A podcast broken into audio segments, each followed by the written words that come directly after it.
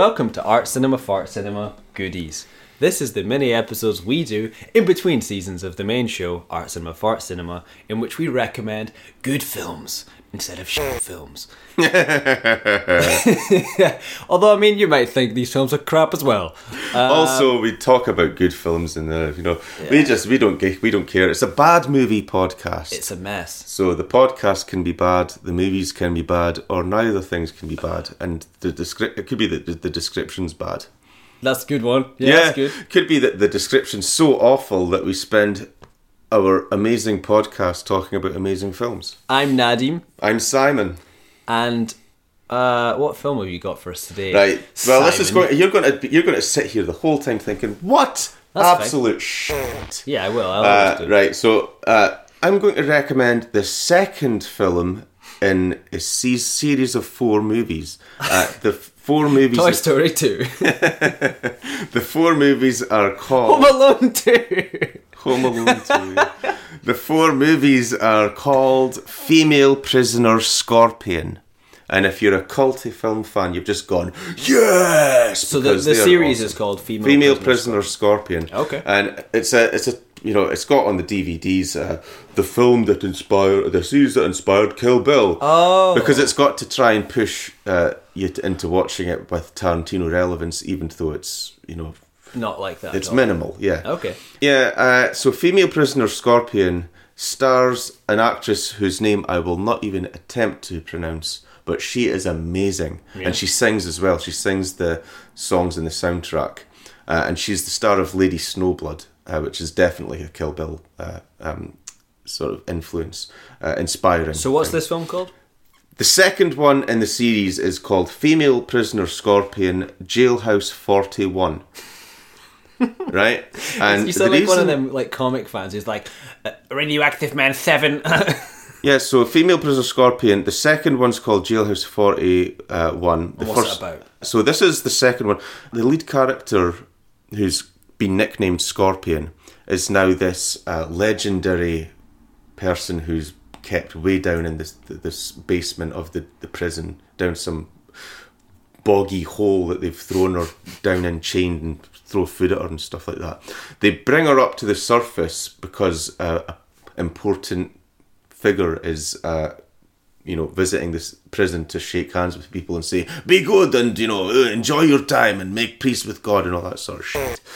While she's up, she immediately gets back to her old ways and becomes notorious again for lashing out at people and trying to kill guards and stuff like so that. So she's a kick-ass lady. She's a kick-ass lady. Just like Kill she's Bill. been she's been actually she's been framed originally. So in the first film, there's the whole revenge of her escaping and getting back at the guy that that framed her. That's a little bit like in Home Alone 2 when uh, Marv and Harry want to take revenge against Kevin McAllister. Exactly like that. Yeah, Yeah, totally. They go all the way to New York to fight him. Uh, in the second film, she's back in prison again, and she's that notorious legend. And she manages to escape with a band of people, a whole band of other prisoners, who are all like, "Oh, Scorpion! uh, What are you looking at, Scorpion?" You know, they're kind of looking up to her, but then they're also thinking, "You're a bit of a freak, so just stay away from me as well." You know, uh, even though they've got to join forces and trail off into the sort of strange wilderness, uh, having escaped. The reason I'm picking the second one, uh, the first one is also a, a a bona fide masterpiece. When did this film come out? 1972. So it's a it? 70s film, right? Cool, cool. Yeah, 1972 is the second one. The first one's probably like a year earlier or two years earlier. And the first film's brilliant as well. Uh, the thing about these films, right, is the first film and the second film, they both are actually great examples of watch this if you want to learn about film language. You know, they're actually great for that. There's like loads of really strange dramatic devices where, you know, like uh, the scorpion will be laying on the ground in the foreground, sort of out of focus, and they'll use like that thing where the wall it'll be like filmed on a soundstage, and they'll have like the wall of like a set just spin round, and they'll tell you a whole sequence of events going on in the background. Like the people having conversations in various offices That around, you sounds know, cool. and it's just like the things rotating floor sort of thing to kind of tell that story. So it's a sort of that sort of postmodern, aware of its own artifice type thing. I like that. That's You know- cool. So it sounds like so I know that with Quentin Tarantino films, people seem to love they, they absolutely love Quentin Tarantino films. Regular people who, who may not know much about film. Oh my goodness, I sound like a wank. But regular people who may not know that much about film, they love Tarantino films because they're Tarantino films, but they may not be aware of the kind of specific the specific techniques being used that make them so great or, or that make them so enjoyable. And I think watching a film like this might help, right? Because Yeah. you see these things not in a Tarantino film and you're like, oh hey, this is kind of this is how you know this is how they're transposed into a film like it. Yeah, totally. You can get you get like a total different sense of how all that sort of zany stuff can work. Yeah. uh, and it's it's less it's less um, hokey, I suppose, than a Tarantino film. Okay. Uh, it's a bit you know it's it's a strange one. The second one, uh, so the first one's got these brilliant moments in it. Uh, Is that a martial arts film? Is no, no, no, no. It's it's it's purely uh, prison. This is a, this you know it gets it gets stigmatized because there's the women in prison subgenre of exploitation films where it's all about naked women being hosed by guards laughing at them and stuff like that. That's what that's the what naked people. women in prison subgenre. That's- Yeah, I mean, well, there is. There's like there's films like Bare Behind Bars and stuff like that, and uh, Caged Heat, which I think was a Jonathan Demme. So this is a whole thing. It's a whole thing. Seventies exploit. It was it Ilsa, She Wolf of the SS, and stuff like that. There's a whole thing of like, oh, put put women in prison or put people in prison and torture them and make them stand around naked and humiliated. That sort of thing. How very seventies. That's not what Jailhouse 41, that's not what Female Prisoner Scorpion is all about. The first one touches on those elements and maybe ticks two or three of these boxes because there is a shower scene. There's a fight in a shower that's hilarious, but even that goes into total zany theatrical lighting. Ex- it gets expressive uh, in the, the lighting and stuff to kind of suggest that, you know, you're, you're seeing something in a sort of, uh, what is the word? subjective. You're getting the subjective experience of people rather than what's actually happening in the world. Um, and yeah it's, it's brilliant. You know it's, it's hilarious. The second one the reason I'm, I'm picking on that right so this is more of a prison escape film where they go off with a band of them all together and there's the story behind each of the seven women i think it's seven maybe it's six i don't know but uh, after i watched it i immediately like looked at this inlay card that's in the dvd and it's written by a guy matt palmer curator of the Wild Japan Outlaw Masters Festival.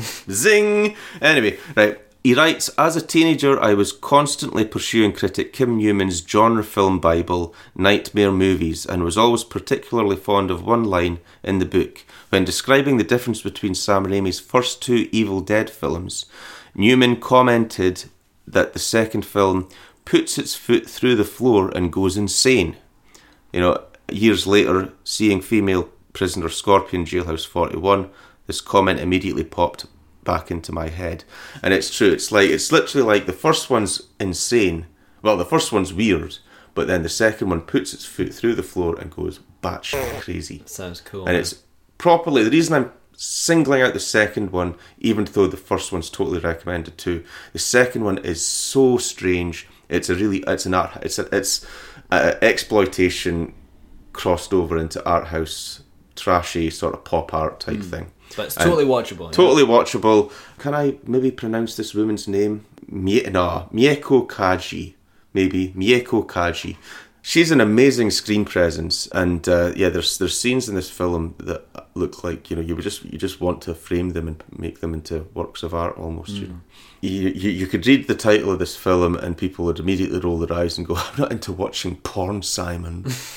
and it's like, no, it's it's it's not like that. Really, It's not porn. it's, not art. like that. Honest, honest guy. That's not like that. It gets really bizarre. You know, like they run into you know like sort of somewhat with Dead Man, how they get off. They they kind of trail off into sort of the wilderness, and it's like it's beyond the looking glass. It gets a bit like that because they trail off into sort of the wilderness, and they actually start meeting things that you know you, they come into sort of the more domesticated world of like buses and you know streetlights and things, and it's like it's almost weirder that it happens that way, where it's like because it's now now you've journeyed back to things that are kind of familiar. Mm. Yeah, you've travelled here from like the strange, bizarre prison setting and nightmares and musical numbers that happen.